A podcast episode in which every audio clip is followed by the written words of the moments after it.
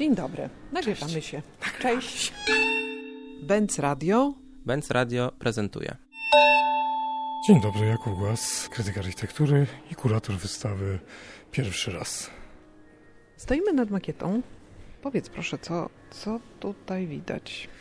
To jest e, makieta, którą przygotowaliśmy po to, żeby uświadomić zwiedzającym, jak wielkim e, obszarem była powszechna wystawa krajowa, ponieważ większość poznaniaków i nie tylko jest skłonna myśleć, że powszechna wystawa krajowa obejmowała jedynie obecny teren targów i przyległości przy ulicy Śniadeckich pozostałe do dzisiaj budynki, podczas gdy tak naprawdę większą część powszechnej wystawy krajowej obejmowały tereny, które w tej chwili w ogóle się z nią nie kojarzą. To jest Park Wilsona, to jest przejście z Parku Wilsona na kolejną część wystawy przez niezabudowany wtedy jeszcze kwartał wzdłuż ulicy Siemirackiego i potem późniejszy Park Kasprowicza, największy teren wystawowy, zastawiony w zasadzie wyłącznie, z wyjątkiem jednego, tymczasowymi pawilonami, które stanęły tam na kilka miesięcy podczas wystawy.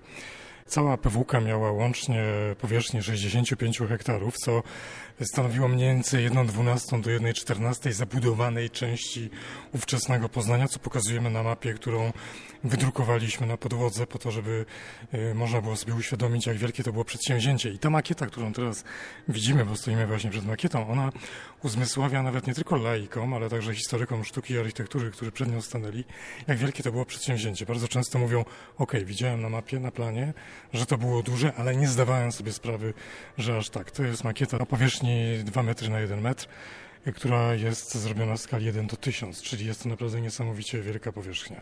No ale też na tyle precyzyjna, żeby można było zobaczyć, jak koronkową to było robotą. Ta gęstwina różnych takich niewielkich obiektów wydaje się być jakimś zbiorem takich klejnotów. One mają niesamowite Mhm. kształty.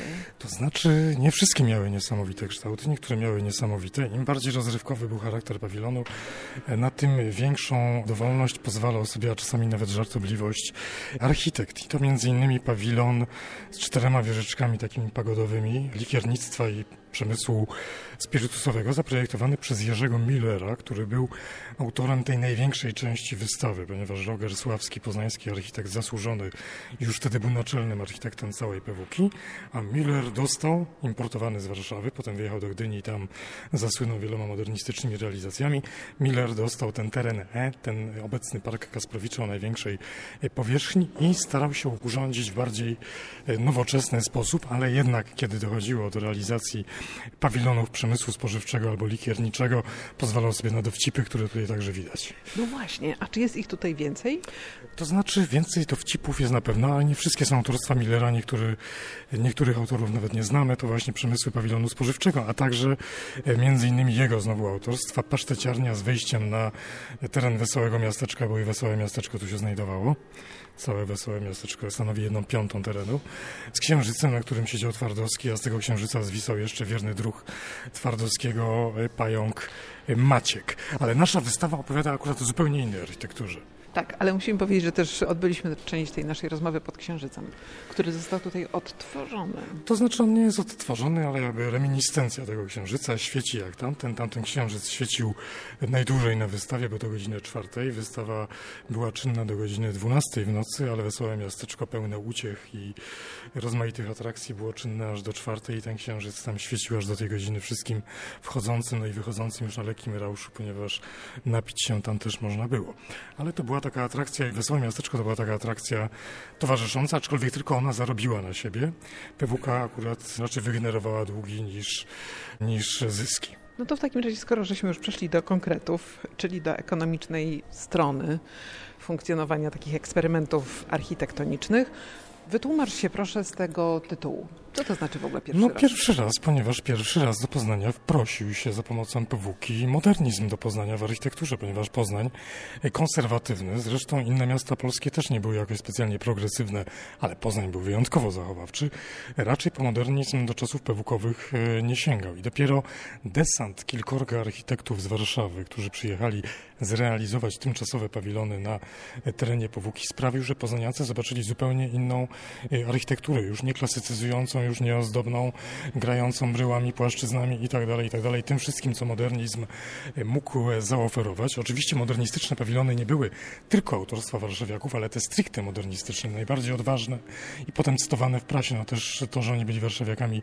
miało na to pewnie wpływ, że one były częściej cytowane w prasie, e, należały jednak do architektów z zewnątrz, a potem poznańscy architekci uczyli się już nowego stylu niejako przyswajając to, co zobaczyli tutaj, no i z większą odwagą, ponieważ znaleźli się wreszcie inwestorzy, którzy chcieli w Poznaniu w tym stylu stawiać domy, czy to indywidualne wille na poznańskim Grunwaldzie, czy potem już inwestorzy publiczni, którzy zaczęli w ten sposób realizować większe gmachy użyteczności publicznej. W takim razie dodatkowo jeszcze zbudujmy kontekst, umieszczając to precyzyjnie w czasie. Kiedy to ma miejsce? Kiedy to ma miejsce? 16 maja 29 roku prezydent Mościcki wypuszcza 100 gołębi, otwiera wystawę i wtedy się wszystko zaczyna i trwa do 30 września. Wystawa została przedłużona o miesiąc, ponieważ chodziło o to, żeby jeszcze więcej ludzi ją zwiedziło. Nie przyjechało tylu gości zagranicznych, ilu się spodziewano, w związku z czym trzeba było ściągnąć jeszcze gości z Polski. To się dzieje na chwilę przed wielkim kryzysem. Tak na dobrą sprawę jest to zryw finansowy miasta potężny, tym bardziej, że decyzja o tym, że PWK zostanie zorganizowana w Poznaniu zapada na dwa i pół roku przed otwarciem, na dobrą sprawę. I przez te dwa i pół roku Poznań musi wykonać niesamowity wysiłek, to znaczy dysponuje bazą pod rozwój wystawiennictwa, ponieważ od 21 roku urządza Targ Poznański, późniejsze międzynarodowe Targi Poznańskie, a w 11 roku zaczynem tego wszystkiego. Była wystawa wschodnio-niemiecka z wieżą górnośląską Pelciga, która jeszcze wtedy stała, bo do czasu wojny była w Poznaniu obecna, e, ale jednak mimo wszystko był to niesamowity zryw finansowy, organizacyjny, któremu podobno tylko Poznań był w stanie podołać, dlatego wybrano to miasto na organizację wystawy. Jak to zostało przyjęte? Nie tylko ta ogromna wystawa, to przedsięwzięcie wystawiennicze, ale także styl nowe rozwiązania estetyczne, architektoniczne. Na pewno z zaciekawieniem. Bardzo różne były opinie, aczkolwiek na pewno służyło to temu, żeby przekonać przeciętnego odbiorcę do nowych form, ponieważ zauważył, że są i funkcjonalne i mogą wyglądać bardzo przyjemnie, jak chociażby prezentowany za pomocą makietu u nas na wystawie pawilon Pięknej Pani. To nie był jakiś modernizm bardzo... Podejdźmy może do niego, bo on jest naprawdę uroczy. Jest tu Pawilon Pięknej Pani Bogdana Pniewskiego nie był modernizmem wojującym, lewicującym, tylko modernizmem starającym się przypodobać e, mieszczańskiej publiczności, stąd jego bardzo eleganckie formy nawiązujące do architektury marynistycznej, okrętowej, zresztą wtedy bardzo e, modne, reling, e, który tutaj odgrywa rolę balustrady, zaoblone wielkie tafle szkła na dole. I co ciekawe był to pawilon pokazujący ofertę warszawskiego domu mody Bogusława Herse, bardzo bogatego, ekskluzywnego domu mody, w związku z czym nie można było wejść do środka. W środku stały tylko manekiny, ewentualnie prezentowana była odzież oraz przechadzały się żywe modelki, jak pisano w przewodniku, a ciekawscy mogli oglądać to wszystko z zewnątrz, podziwiać zarówno pawilon, jak i to, co się w nim znajdowało. Także w nocy on bardzo pięknie wyglądał, podświetlony w parku Wilsona, bo tam go postawiono jako taki lampion. No i też nie bez powodu dostał złoty medal Powszechnej Wystawy Krajowej właśnie za architekturę. Tak, przepiękny jest. Ktoś go tu uszkodził. Tak się zdarza na no tak wystawach, jest. które tak cieszą się ogromnym zainteresowaniem. Ale powiedz, który z tych budynków jest Twoim ulubionym i Twoim nieodżałowanym? Powiem tak, ja nie mam nieodżałowanych, aczkolwiek myślę, że wszystkie, które tu prezentujemy, z wyjątkiem może pawilonu leśnictwa, który jest takim poznańskim wstrętem, trochę bardziej umiarkowanym, wszystkie mogłyby zostać w przestrzeni miasta i to z dużym pożytkiem ze względu na to, że i mogły pełnić funkcję pawilonów wystawienniczych w późniejszych latach, a także być jeszcze żywszą inspiracją do korzystania z modernizmu, podczas gdy pamiętajmy, że w latach 30., kiedy poznaniacy już go w jakiś sposób zaabsorbowali, to zrobili to bardzo ostrożnie.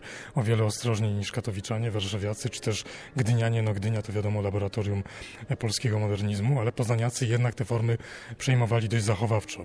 Ok, prosta kostka, dwie kondygnacje i tak dalej, i tak dalej, ale do tego musi być gzymsik, musi być jakaś ozdóbka. Szło to bardzo opornie i tak naprawdę takiego czystego modernizmu.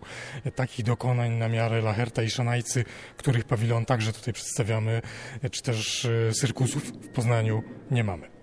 To jest część wystawy, która pokazuje rozdźwięk między propagandowym aspektem PWK, a tym, jak kraj wyglądał wtedy rzeczywiście. I między innymi ogrywamy to takimi zdjęciami, gdzie pośrodku dajemy takie hasło Gdynia dowodem mocarstwowej dojrzałości, tudzież prezydent Mościcki pochyla się nad makietą portu gdyńskiego i gdańskiego. Po jednej stronie pokazujemy rewelacyjną architekturę lat 30. Prudential, gmach Zuchsu, czyli dwa wieżowce najwyższe przedwojenne polskie, gmach Zuchsu w Gdyni, no i zrealizowany, rozebrany przez Niemców gmach e, Muzeum Śląskiego, najnowocześniejszy obiekt pod względem technologicznym, jaki Polacy zbudowali przed 39 rokiem, a z drugiej strony z kolei pokazujemy slamsy polskie, zarówno w Warszawie, Katowicach, jak i dzielnicę żydowską. Pokazujemy, kogo nie było na wystawie. Na wystawie nie było Żydów, na wystawie nie było Białorusinów, na wystawie nie było Ukraińców. De facto jedna czwarta ludności Polski nie była w jakikolwiek sposób reprezentowana. Dość powiedzieć, że robotnicy jako tacy także nie byli reprezentowani i ich status materialny, a nawet jeżeli był, to za pomocą statystyk, które znacząco zawyżały wynagrodzenia tychże w skali e, kraju. Więc z jednej strony pokazujemy dysproporcje pomiędzy Polską A i Polską C, a także to, jak ta propaganda ma się do e, statystyki, którą ogrywamy tutaj także za pomocą diagramów, a z drugiej strony pokazujemy bardzo ciekawą rzecz związaną z powszechną wystawą krajową, zupełnie prawie nieobecną w poznańskiej świadomości. Nawet powszechna wystawa krajowa jest w świadomości poznaniaków słabo obecna. Mam wrażenie, że dzięki obchodom tegorocznym wreszcie w jakiś sposób e, przywracamy jej pamięć, nie tylko my, ale także inni. Autor książki Filip Przekała i zmarły niestety kustosz MTP Tomasz Mikrza w tym roku. Ale tu pokazujemy jedną rzecz, mianowicie dwa zdjęcia. Jedno zdjęcie z scenu wystawy rolniczej PWK jeszcze z czasu wystawy i chwilę po, kiedy ten teren, największy, ten teren E, przekształcił się w spontanicznie powstałe miasteczko bezrobotnych na którym do 1934 roku mieszkało średnio 2000 bezrobotnych w tych pawilonach, które nie zdążono rozebrać. I po jednej stronie pokazujemy te pawilony jeszcze w stanie czystym i użytkowanym podczas PWK, z drugiej strony pokazujemy to miasteczko bezrobotnych, łącznie z wnętrzem mieszkalnym takiego, takiej altanki, która została zagospodarowana przez jednego z nich. Tutaj widzimy zagospodarowane budynki, kuchnia dla biednych, rozbiórka, no i wreszcie osiedle dla nich już bardziej cywilizowane, zrealizowane przez magistrat poznański dopiero w roku 35 i 6. Co ciekawe zaprojektował je Marian Spychalski, późniejszy marszałek PRL, który wtedy praktykował akurat w Poznaniu Władysława Czarneckiego, naszego architekta miasta. Pokazujemy też jedną rzecz, mianowicie, że w 32 roku, kiedy ten kryzys trwał w najlepsze, Poznań było stać na to, żeby postawić wielki pomnik Chrystusa Króla z pozłacanym sercem. I legenda mówiła, i dlaczego go pokazuję, ponieważ legenda miejska głosiła, że jeden z tych bezrobotnych poznańskich, a było ich wtedy od 12 do 17 tysięcy według różnych e, statystyk, powiesił się na tym Chrystusie. Co prawda to nie jest e, fakt, tylko zmyślenie, ale że na tym Chrystusie się powiesił. Tymczasem dla tych bezrobotnych w jednym z baraków, pawilonów e, na terenie Pewuki urządzono tymczasową kaplicę, której kształt zestawiamy z tym wielkim, monumentalnym i bardzo nieudanym, także według ówczesnych architektów, dziełem pomnikowym. Wygląda to jak zanurzenie się w historii, która niby domknięta, jednak otwiera bardzo duże pole do interpretacji tego, co się dzieje w tej chwili.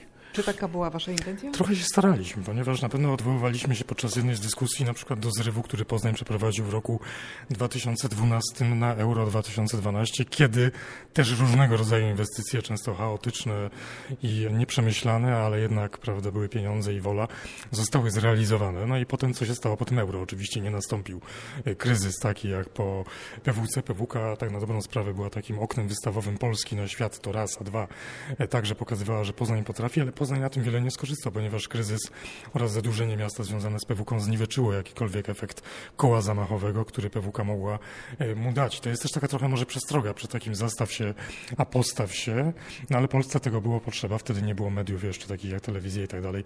Propagandy uprawiało się inaczej. Zresztą my zestawiamy nawet także wystawy, e, które trwały równolegle do PWK. E, pokazujemy w 28 i 29 roku. Jedną z nich jest wystawa kultury czechosłowackiej w Brnie w roku 28, urządzona dokładnie z tego samego powodu. Dziesięciolecie państwa czechosłowackiego. Pokazujemy tamtejszy modernizm, o wiele odważniejszy od naszego, ale pokazujemy też wystawę światową Expo w Barcelonie z roku 29, która odbywała się dokładnie w tym samym czasie i tam z kolei zachowawczej architektury było o wiele więcej. Miss van der Rohe, jego pawilony, to był wybryk, ale tam stawiono jeszcze pałac w guście przełomu XIX i XX wieku. Pokazujemy też wrocławską Wuwę. Dokładnie ten sam czas, wystawa Werkbundu i do dziś istniejąca zabudowa, jeszcze pokazujemy zdjęcia, bo taka jest idea, wszystkie przedwojenne, jak to wyglądało dokładnie po zbudowaniu.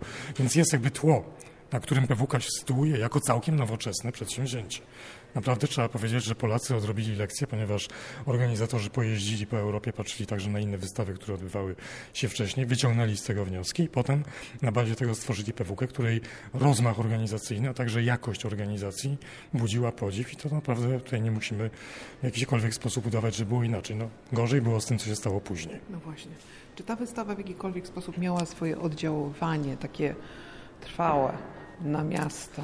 To znaczy, jej pamięć na pewno była żywa do roku 1939 mogła być jakimś mitem założycielskim nowoczesnego Poznania, tym bardziej, że na PWK Poznań się modernizował nie tylko na terenach targowych, ale także przeprowadził kilka inwestycji, e, czy to infrastrukturalnych, czy też poprawiających jakość życia w mieście.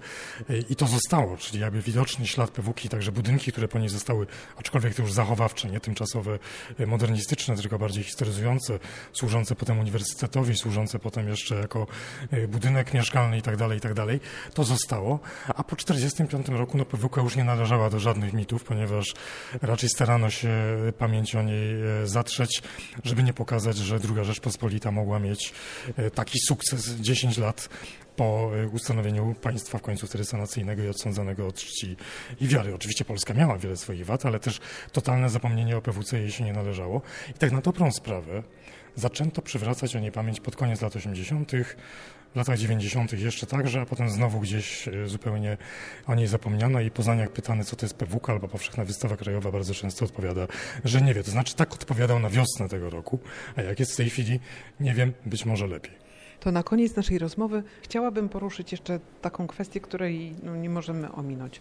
Te 90 lat, które minęły od uruchomienia wystawy. One pokazują te lata minione, też pokazują, jak zmieniała się perspektywa tego, komu ma właściwie służyć miasto, do czego jest miasto. I teraz wyobraźmy sobie taki gest powołania terenów targowych bez konsultacji społecznych, bez włączenia głosu mieszkańców. Czy w ogóle Kuba jesteś w stanie to sobie wyobrazić? Znaczy, to by się dzisiaj nie mogło wydarzyć, ale pamiętajmy, że tereny wystawowe, które Niemcy uruchomili w 1911 roku, były terenami, które dopiero od 10 lat należały do obszaru miasta, zostały włączone w jego granice, ponieważ Poznań XIX-wieczny dusił się w obrębie nowożytnych fortyfikacji z lat 1830-40 i dopiero tak na dobrą sprawę na surowym korzeniu, poza dotychczasowym miastem, ta wystawa była lokowana. Ona specjalnie nikomu wtedy jeszcze e, nie przeszkadzała. Po wojnie z kolei, kiedy ulokowały się tutaj już na stałe międzynarodowe targi poznańskie stały się czołową imprezą, dzięki którym Poznań był rozpoznawalny i z której czerpał profity, e, właściwie wyrzucenie ich z tego miejsca było niewyobrażalne, chociaż były plany przenosin targów, tak jak to się działo w różnych miastach Europy czy też świata, na tereny bardziej peryferyjne. Nigdy do tego nie doszło. A poza tym Kolejnym aspektem związanym z PWK i jej długim trwaniem to jest właśnie kwestia międzynarodowych targów poznańskich, bo to one w jakiś sposób dzięki temu zrywowi inwestycyjnemu później bardzo zmieniały czy też modyfikowały charakter miasta przez 40 lat do roku 1990, kiedy ich rola przestała być tak znacząca. No to było okno Polski na świat. Tu się przyjeżdżało, robiło interesy, oglądało wielką Europę, e, prawda, samochody, brało się foldery i tak dalej, i tak dalej. To jest historia do opowiedzenia, którą myślę, że też w najbliższym czasie podejmiemy. Historia obecności targów w mieście, bo wątków jest bardzo dużo z okazji stulecia pierwszego targu poznańskiego w roku 2021, czyli za dwa lata. Myślę, że będzie to świetną okazją do tego, żeby podzielić się z koleżankami i kolegami z Łodzi, którzy przygotowują się do Expo. No tak, no dokładnie tak. I będziemy świadkami w naszej nowożytnej historii tego, w jaki sposób miasto, duże miasto, przystosowuje się do tych okoliczności targowych. Jesteś ciekawy? Jestem bardzo ciekawy, jak Łódź to zrobi, no ale patrząc na to, co się dzieje w Łodzi, no to może wyjść całkiem nieźle. To już będą zupełnie inne, inne targi, zupełnie inna wystawa, tym bardziej, że obecnie podejście do jakichkolwiek targów zmienia się bardzo, ponieważ w dobie internetu i załatwienia interesów w zupełnie inny sposób targi też muszą przemyśleć, w tym targi poznańskie, swój sposób działalności, swoje modus operandi. To bardziej tereny kongresowe, bardziej tereny eventowe w tej chwili niż tereny targowe i tak myślę, że najbliższy najbliższym czasie będzie. Dziękuję Ci bardzo za rozmowę. Wielkie dzięki.